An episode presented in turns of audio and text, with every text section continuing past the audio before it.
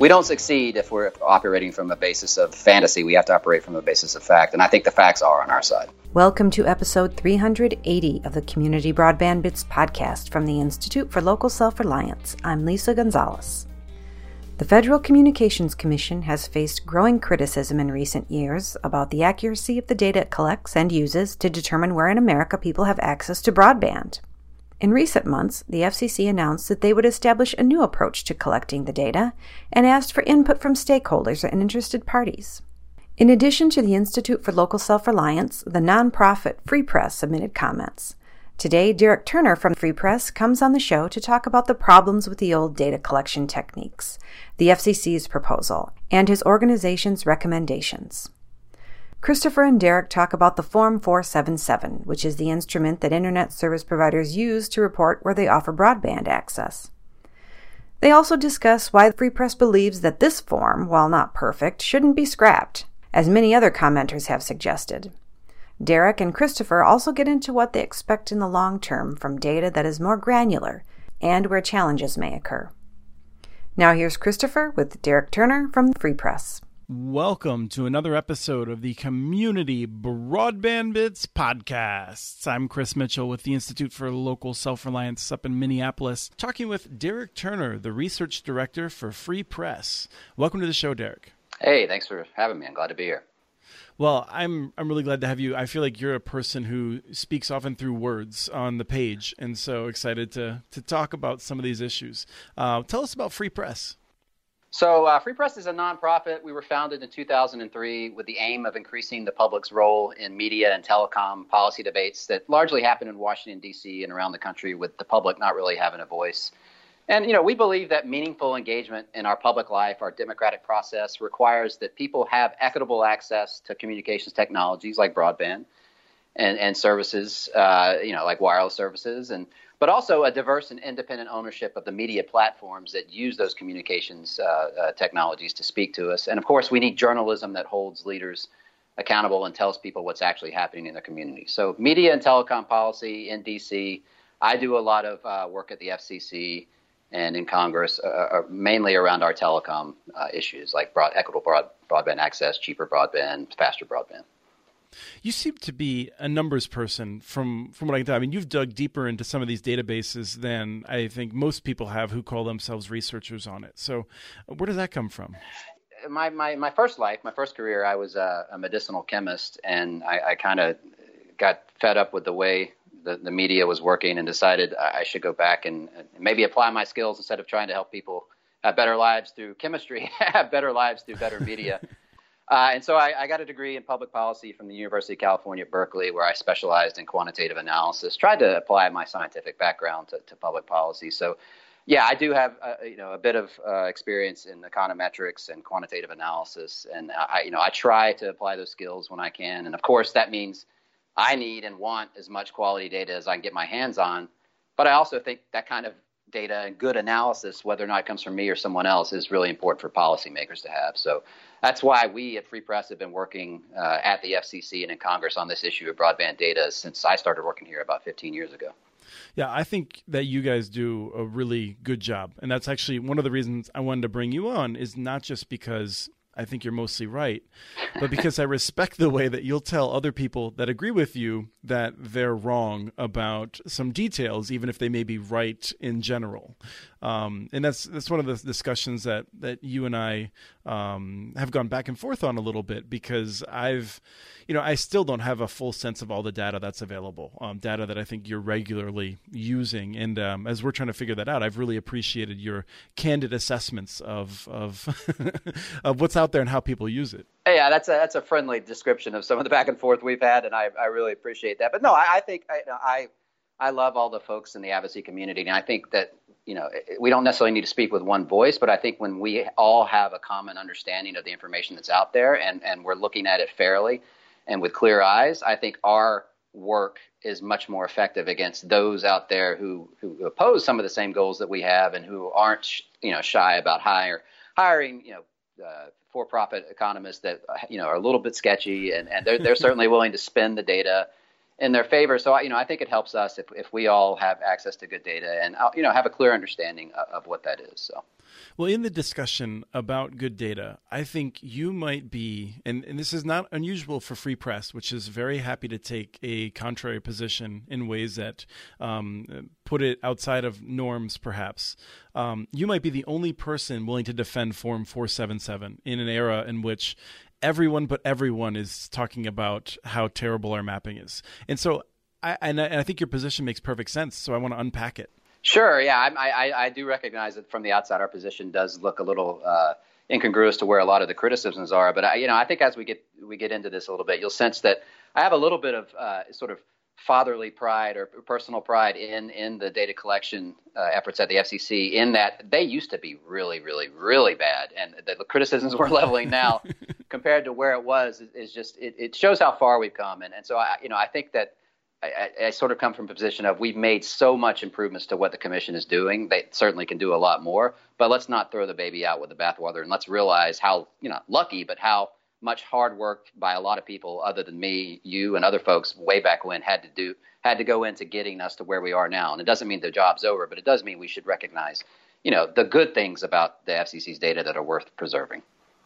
So let me see if I can describe this in in a way, and, and I welcome your cor- correcting me, but I think the way most people think of it, Form 477 is a form that uh, internet service providers have to fill out twice a year, in which they submit, among other things, uh, information about their service, and it's done um, at the block level, which is to say a census block, um, and it involves both uh, information about how many subscriptions they have at different levels, as well as what kind of service that they could offer in a reasonable period of time um, to someone to at least one premise within that block. That is it. That is that is Form 477 as it existed basically a few months ago. Now they're getting making some changes to it, which we can go into. But that, that basically correct. The idea behind this data collection effort, which began in 1999, long time ago, you know, two decades ago, was essentially we were at the dawn of the broadband era, and the commission had a statutory duty under the then 1996 amendments to the Communications Act to promote competition and to promote the deployment of advanced, what they call advanced telecommunications capability, or in other words, broadband. And so the commission began collecting data from providers in 1999, but they used a really bizarre way of going about this. They basically said, hey, providers, tell us if you have at least one subscriber in a zip code.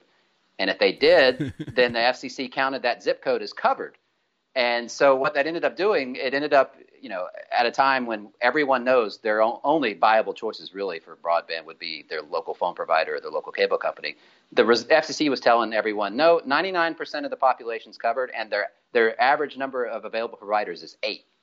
And and so just a wildly overstated methodology here. And then on the subscription side, they only collected data on the number of subscribers at the state level. So you could, you know, you could see changes at the state level in somewhere like Wyoming or DC. They're going up, they're going down, but you don't really have any idea of, of where that was or, or you know, any kind of granularity of that. So that that's how they started out, and and over the years, uh, particularly in 2008, with a lot of input from the public interest community, they made a major expansion to that to go down on the deployment to the uh, census block level. Actually, that came later, but to go away from the zip code methodology to go down to the census tract level for subscribership. Congress got involved in 2009 around the Stimulus Act, told the uh, Commerce Department to go and collect better data, and they decided that the census block level was where this data would reside.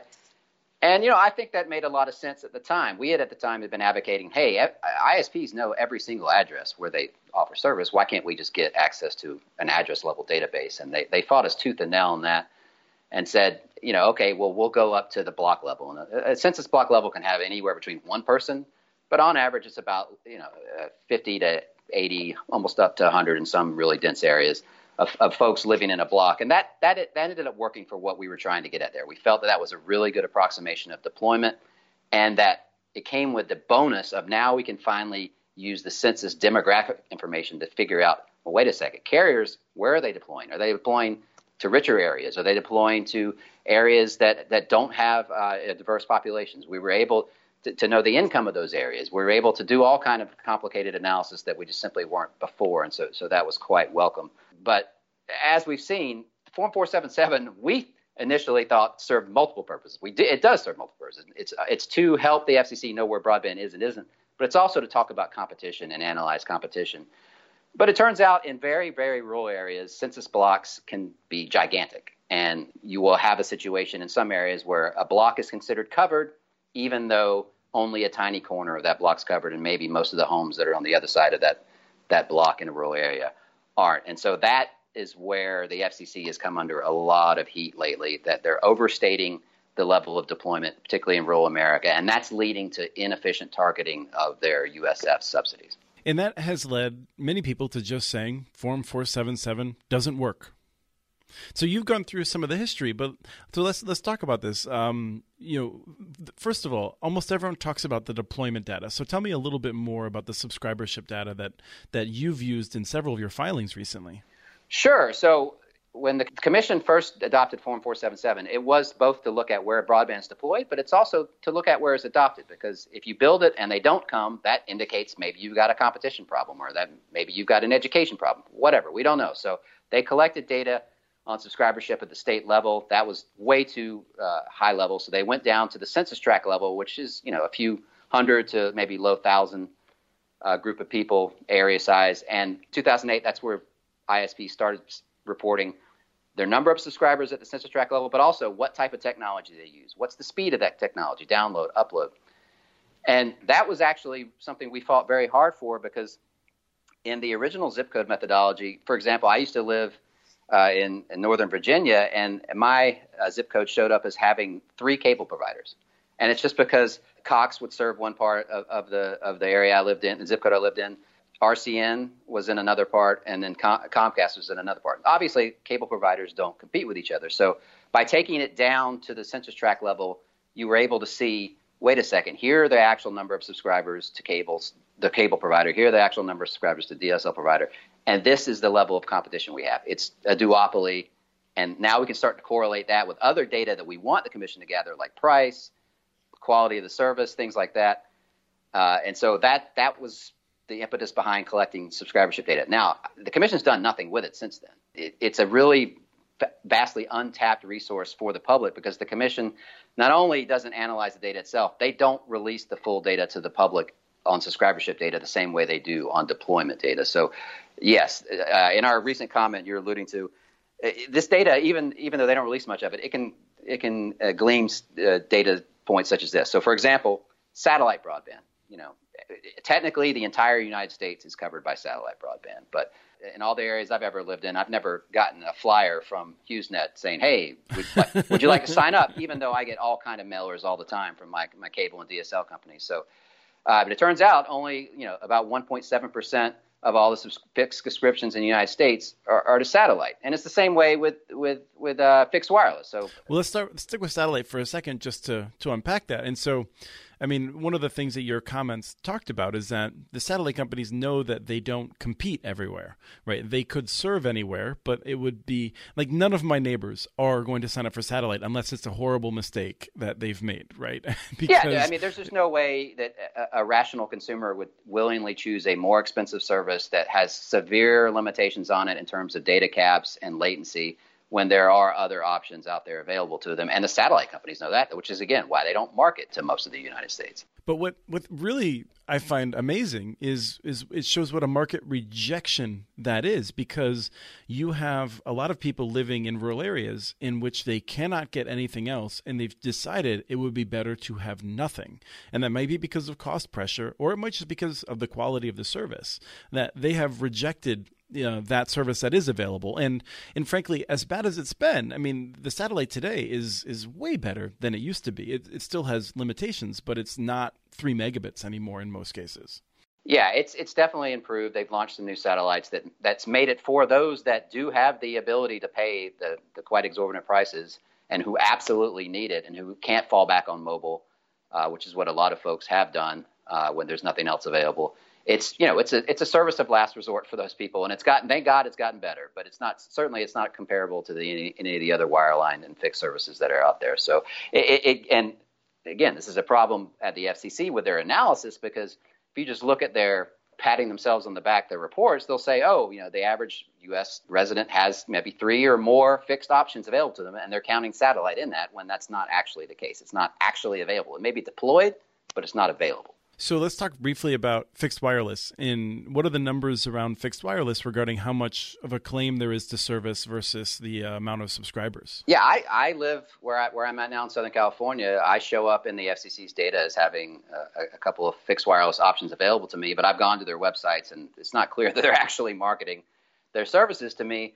But yeah, again, they cover about, according to the FCC's data, about 37% of the U.S. population, which is a pretty substantial size, but they only account for about 1% of all the FCC's reported fixed lines. So again, there there it's it's it is a solution for some people, but it appears that it's not actually a viable product for, for a lot of folks, and that could be for different reasons. Maybe they don't know about it, uh, but it probably it's more likely that where it is available, it's again, it's kind of this sort of almost last resort service to, to where people who don't have many other options are, are willing to go. Now, it doesn't have to be that way. Uh, you know, there are some very innovative fixed wireless projects in urban areas where it's not a last resort service. They're actually offering better, at least better priced service, and maybe without the data caps compared to their DSL provider or their cable provider. Uh, but again, those those are few and far between compared to what most uh, the average uh, households in the U.S. actually can go out and purchase. I think it's worth noting, uh, like you said, uh, you know, Monkeybrains, uh, Common, um, Netblazr are the three wireless ISPs. I think Starry, a number of people quite like them, and so uh, there's those.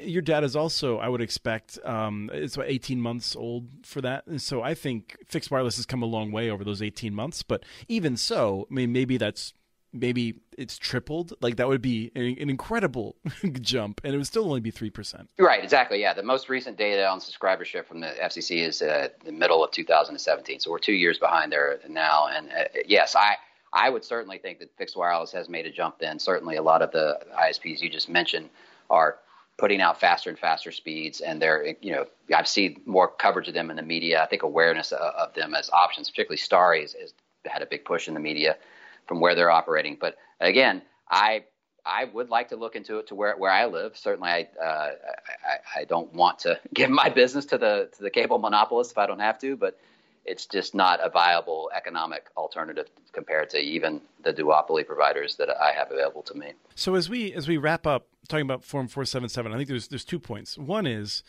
you you went into this in great depth in an, in an email chain um, regarding the data from Microsoft, and people, including myself, have said incorrectly that the Microsoft data shows that the Form 477 data is horribly wrong, and and I you've convinced me that you're right. So tell me how I'm wrong.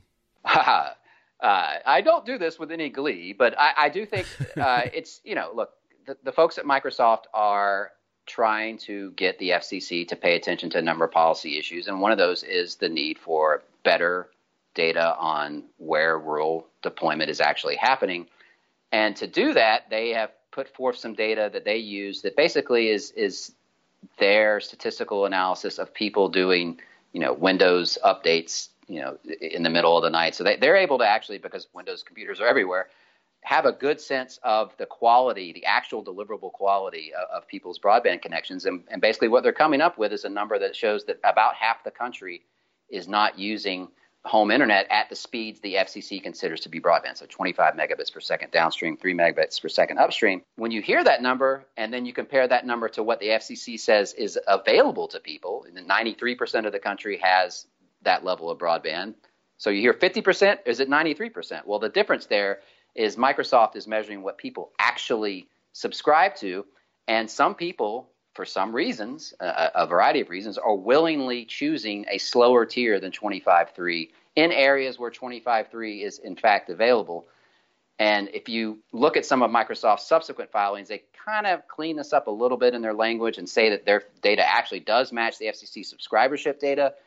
So I, I think they're playing a little bit of a game of, of, of trying to stoke a lot of upset politicians, fear in people that that this money's going out the door where it shouldn't be, and they're using that number, which is a very interesting number. I don't want to uh, downplay that number. That number is interesting for a number of reasons. For one, it tells me that there are a lot of people who could potentially buy what the FCC considers broadband, but they're not. Now, why are they not? Are they not because it's too expensive? Are they not because it's, they're not interested in it?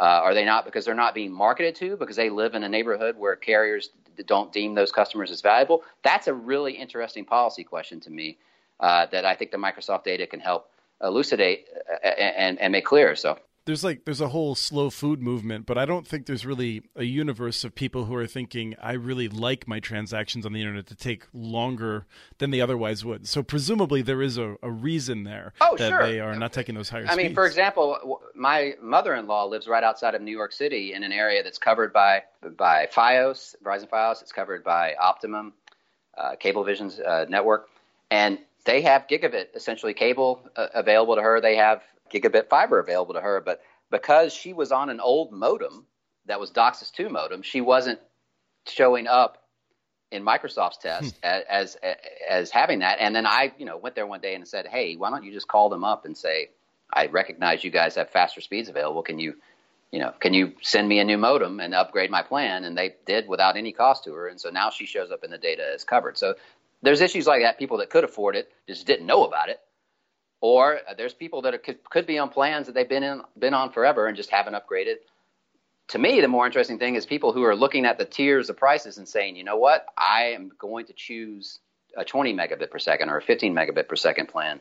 And again, that those are going away as as as uh, progress marches on. But why are they choosing that? Is it is it price or is it just because they don't actually need the, the faster speeds? I think that's a really interesting question that that the FCC hasn't really decided to tackle because anything that relates to competition or looking at the market where people actually have broadband, it, it's decided that it's not an, uh, an issue of importance to them, unfortunately. One of the things I want to make sure we highlight is that this truth, which which you're right about, it's one of those weird things which everything can be true. I think Form 477 is flawed, and yet there, you can pull interesting, good, accurate data from it that matches up with the fact that I would say that we do need to find ways of improving access. But also, from my perspective, I have a sense that there are a lot of people in rural areas that are paying for often Frontier or Windstream or someone for a 15 or 20 megabit DSL connection, and they're only getting a few megabits per second. But one of the things that I've found in, in, in, in talking with you about is that it seems like there's a lot of those people, but still, they're not a large percentage of the American people. Yeah, that's right. And you actually raised a really good point there because we kind of had the FCC on sniffing on this trail for a little bit, and now they've sort of gone away from it. And Sascha Meinrath and your research and other people have actually highlighted that cable used to be they used to have an issue as a shared network where they were advertising a certain threshold of speeds and they weren't able to deliver it. They've gotten a lot better with with their technology doing node splits, and obviously DOCSIS 3 helps opening up the, the megahertz size of the plant they're able to access. But DSL does have this inherent distance limitation, and they're a lot more susceptible to congestion when people are oversubscribing their networks. It's not as easy for them to go in and do a node split, for example, like a cable company has. DSL, you know, about only has about a third of the fixed line or, subscriptions uh, today so maybe that's because it's a diminishing platform. It's not getting a lot of attention. But yeah, there there are there is a strong evidence that that a significant portion of DSL customers are not getting what they pay for. So they may show up in the Microsoft data as not having that available to them when maybe they are buying that that level of service and they're not actually receiving it. So that's again an issue that I would hope that the FCC's data could help us, you know, identify as one to look further into. Unfortunately, all the debate today is about rural and where we're spending the money and that's important but it's not the entire piece. There are rural folks that do have connections and they're just a poor quality, and I'd like to help them as much as I'd like to help the folks who have nothing available to them whatsoever. The FCC is about to improve the data collection. I think in their proposed rulemaking, they're suggesting that the the new data collection, which will involve these polygons, and I don't want to spend a lot of time talking about this with you today, although we may come back when we get a better sense of what they're actually going to do. They have a sense I think that they want to sunset the Form 477. And you, um, I, I think I read all the comments in that docket, and you were the only one who really raised a concern with doing that. Yeah, you know, it's really unfortunate because uh, we aren't the only folks who've actually made use of fully accessible public data at the block level. Uh, it, a number of other academics have used it. Uh, certainly, it comes up in regulatory merger proceedings and things like that, where industry is all too happy to have their paid economists go in and use the data. But yeah, so the commission has is, is, is said, hey, we've got a new system here where providers will submit to us detailed polygon maps and we'll use that to build a mapping database here that people can look at and decide whether or not broadband's available at a very granular level in their area. Well, great. Maps are useful for some folks. For researchers like me who want to do complicated analysis and, and demographic analysis, I need actual numbers. I need, I need to work with something that can go into a database. And so, what we told the FCC is hey, basically today, the way the submission works, like providers, the ISPs you work with, I doubt they know what census blocks they operate in in the normal course of their business. So what they do is the FCC is given instructions on how to actually take a shapefile, a map that you produce as an ISP because you know where your stuff is, and then transform that shapefile map into a list of census blocks using some open source software. What we told the FCC is, hey, if people are still just handing over maps to you instead of them doing the conversion to census blocks, can you do that and continue to release this database friendly information because that is incredibly valuable to look at what's changing over time and, and, to do all the kind of you know demographic analysis that, that we like to do that, that states themselves have used this and for California where I live has used, used this information to do a lot of demographic analysis on deployment. So please keep doing that in addition to gathering more granular information because I, again I, I can take a map of a, a particular census block that's partially covered and code that as a, as a partially covered block. I can do things in a database with it that that are still useful, uh, and so that way everybody wins. You get your nice, pretty maps that are very granular and detailed, and researchers like myself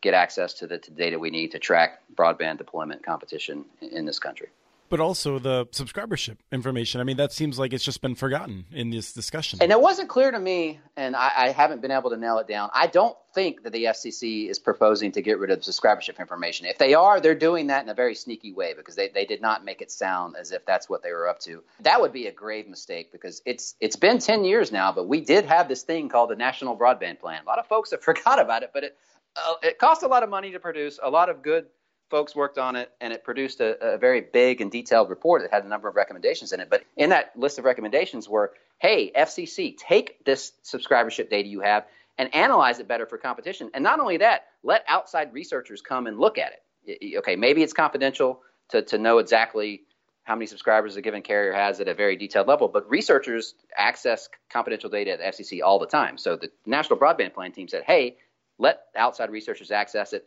the commission dropped the ball on that totally. The, the National Broadband team said, hey, go collect granular pricing information because supply and demand, one of the key variables in supply and demand, which is what we're kind of getting at with Form 477 deployment and subscribership, supply and demand, is price. You need to know how price impacts uh, both the willingness to deploy and also the willingness for people to adopt. They've been told by the National Broadband Plan team, go collect price. They've been, even themselves have sort of temporarily recommended, recommended that, hey, we will go collect pricing data. But and for some reason in 2013, all that was dropped, and, and it's kind of in the rearview mirror now, and we've forgotten that that's actually one of the major points of going to the trouble of collecting this level of data is so we can actually use it to measure competition. And and so if that's going away, I think I'll have to go in my closet and get my pitchfork out because uh, that, that is unacceptable. As you're saying that, I'm just thinking, well, probably it is an honest error, but at the same time, with these with the agencies we're seeing under the Trump administration, you have to be concerned that um, it may be something that um, just ends up not, um, you know, being perhaps not even intentionally, but ends up being a way to drop um, key data that's available to the public right now in my mind, the maps will be superior because from them we can derive the census blocks. And I agree with you, the FCC should be doing that. Um, but it'll also give us this granular information in ways that we will be able to see, you know, at the which houses and which businesses and, and that sort of a thing are, are included. So to me, that seems like an improvement. I've had some pushback from people saying that I'm insufficiently concerned about the addresses in my mind, I don't know what I do with a whole bunch of addresses. I know what I can do with maps. I feel like I can turn that into addresses to some extent. So, as a researcher, you know, is the FCC more or less getting this right with the polygons, and then assuming that they would take your suggestion to turn that into the census blocks as well? I think so. In most of the country, particularly, you know, eighty percent of the country is, is in an urban area. In most of the country, it, you're not going to have the same issue of one part of a very small geography is covered and another is not. That's largely a, a rural issue. And, you know, so yeah, they're going to ask for these very detailed polygons. When providers are going to turn over these so called polygons, they are going to be very detailed maps of where broadband is and isn't. It'll be useful on the other side of that, if the FCC goes forward with what they're annoyingly called the fabric part of this, which is essentially a separate detailed map of every single building structure, you know, an apartment building, a business, and deep knowledge of that. They're going to layer those two o- over one another. And so that essentially mimics what would be an address level uh, specific uh, deployment database. I, you know, in the past, we've asked the FCC to collect address level information. We've gotten a lot of pushback from the carriers as to why that's not as good as an option as we might think it is. They, they, they say, well, you know, we don't actually keep our records the same way, address by address. We do GIS. We use billing addresses sometimes if, if we use addresses mm-hmm. at all. So I, I, don't know the validity of, of those arguments. I think the carriers historically are just unwilling to give up any information unless forced to. So the fact that they're willing to hand, hand over these polygons is, is, is fine and and that with the fabric information should give us an approximation of address by address level. I just hope at the end of the day that they understand and embrace the utility of having database level information, and so that either they themselves do these conversions to to, to very granular census block uh, level database uh, information, or if they give it to us, they give us some ability to have. Uh, you know that analysis done quickly because I, I've played around with some of the open source software on the mobile side uh, the FCC doesn't produce the data in the same way they do on fixed. And it's a bit of a, of a hairy process to convert all these thousands of shape files into into census uh, block information. So the FCC is a big, powerful government agency. They should be doing that. But I do think that at the end of the day, what the FCC has proposed will hopefully solve most of this overstated deployment issue. And then once that's solved, I, I guess I'm a little naive here. We can get on to talking about solving the competition problems. okay, we finally solved, you know, knowing where broadband is and isn't. We're paying to get it into those areas where it isn't. Now, can we also focus a little bit on those who do have broadband, but only maybe have one provider available to them who's charging them a ridiculous amount of money for it, or they're potentially not delivering on the on the service speeds that the customers are paying for, or they have data caps that they're using anti-competitively. Those are the kinds of things I think the FCC has the data on to, to start enabling that kind of uh, scrutiny. And just historically, they've just been reluctant to do that. Yes. Well, I'm I'm relieved to hear that because that's what I thought. nice uh, confirmation bias for me. I'm not going to question you further on it. Great.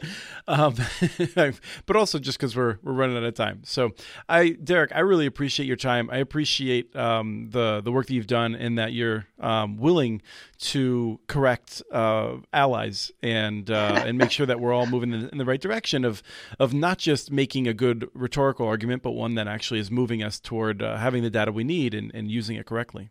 Hey, I do it with love, and I'm also happy to be on the receiving end of correction as well. Because again, we don't we don't succeed if we're if we're operating from a basis of, of, of fantasy. We have to operate from a basis of fact, and I think the facts are on our side. You know, that actually reminds me. The last thing I wanted to note um, in my office, we were working on um, the FCC data on Pennsylvania when the new data set had come out that had Barrier as a company that claimed to serve all of Pennsylvania, and and we were having this like moment of of like argument internally when it happened um, because we were like well, this is obviously not true. like, it's just not even physically possible.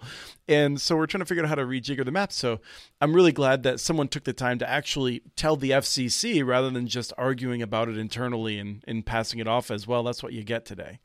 Yeah, I mean, it was the FCC should, at least this FCC chairman should have a little bit of shame. Uh, unfortunately, he, he was more than willing and his staff, I don't know if they were afraid of him or what, but obviously, as you mentioned, when that data came in, it was clearly a red flag that this this was way overstated. All of a sudden, you know, the trajectory of data lines usually go up and to the right at the same slope. Well, this one just kinked right up, and you know, something was wrong, and it was immediately obvious to you, it was immediately obvious to me. We wrote a letter to the FCC about it and, and, and said, hey, may, maybe you shouldn't be patting yourself on the back here because it's in large part based on this erroneous data filing that you should have caught, and that's a big issue. The commission is quality control of their data. And it, they said, that, okay, we're going to look into it. Turns out barriers probably still overstating in their corrected data where they were. And in the most recent data set, they're not even in there at all. So they went from being nothing to deploying huge amounts of broadband, both fiber and fixed wireless, to then to slightly less, and now they're gone from the database. So clearly, that identifies uh, an area that, of quality control the FCC needs to work on. That makes folks like me who are out there defending Forms 477 look a little ridiculous because if they can't assure the quality of their data, then how can anyone rely on it? But I, I think at the end of the day, hopefully in the future, as FCC leadership changes, maybe they will emphasize the need not only to collect the right data, but to make sure that what's being handed over is is not terrible. If they're not gonna if they're not gonna bother getting it right, they could do it more quickly. Yeah, you know, why do we have to wait two years for something that's exactly? And that was one of the things that came up in the recent proceeding. Is the FCC actually said, "Hey, what should we do about chronic filers of bad data?" And we said, "Hey, maybe chronic you know, one mistake is is fine. You know, ask for some help. Two mistakes, well, what's going on there? Three, four, five." Well, maybe these people are in, being incentivized to be lazy if there's no consequences. You know, if you don't do your homework once, maybe your teacher will be nice, but if you repeatedly stop, then maybe she'll give you a, a, a failing grade. But unfortunately, I don't know if you've seen the record, almost no one supports the idea of, of penalizing chronically bad filers, and I think that's really unfortunate because what's the incentive to actually take the time to get this right? if there's no consequences for just handing over bogus data. Yeah. Well, I'm with you on that. And thank you again. Uh, it's been a wonderful conversation. Sure. Thanks for having me. That was Christopher with Free Press Research Director Derek Turner. We have transcripts for this and other podcasts available at muninetworks.org slash broadbandbits. Email us at podcast at muninetworks.org with your ideas for the show. Follow Chris on Twitter. His handle is at CommunityNets. Follow muninetworks.org stories on Twitter. The handle is at muninetworks. Subscribe to this podcast and the other podcasts from ILSR, Building Local Power, and the Local Energy Rules podcast. You can access them anywhere you get your podcasts. You can catch the latest important research from all of our initiatives if you subscribe to our monthly newsletter at ilsr.org. While you're there, please take a moment to donate. Your support in any amount helps keep us going. Thank you to Arne Huseby for the song Warm Duck Shuffle licensed through Creative Commons. And thank you for listening to episode 380 of the Community Broadband Bits podcast.